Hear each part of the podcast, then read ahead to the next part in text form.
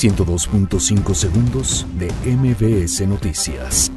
Ataque en bar de Playa del Carmen deja al menos siete muertos.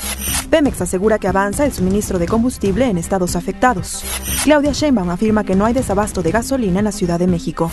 Andrés Manuel López Obrador considera que México está en vías de convertirse en potencia. Sedatu llama a crear nuevo pacto entre Estado y campesinos.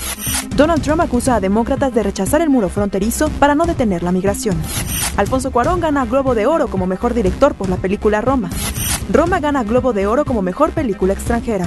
Gerardo Tata Martino será presentado este lunes como técnico de la selección mexicana de fútbol.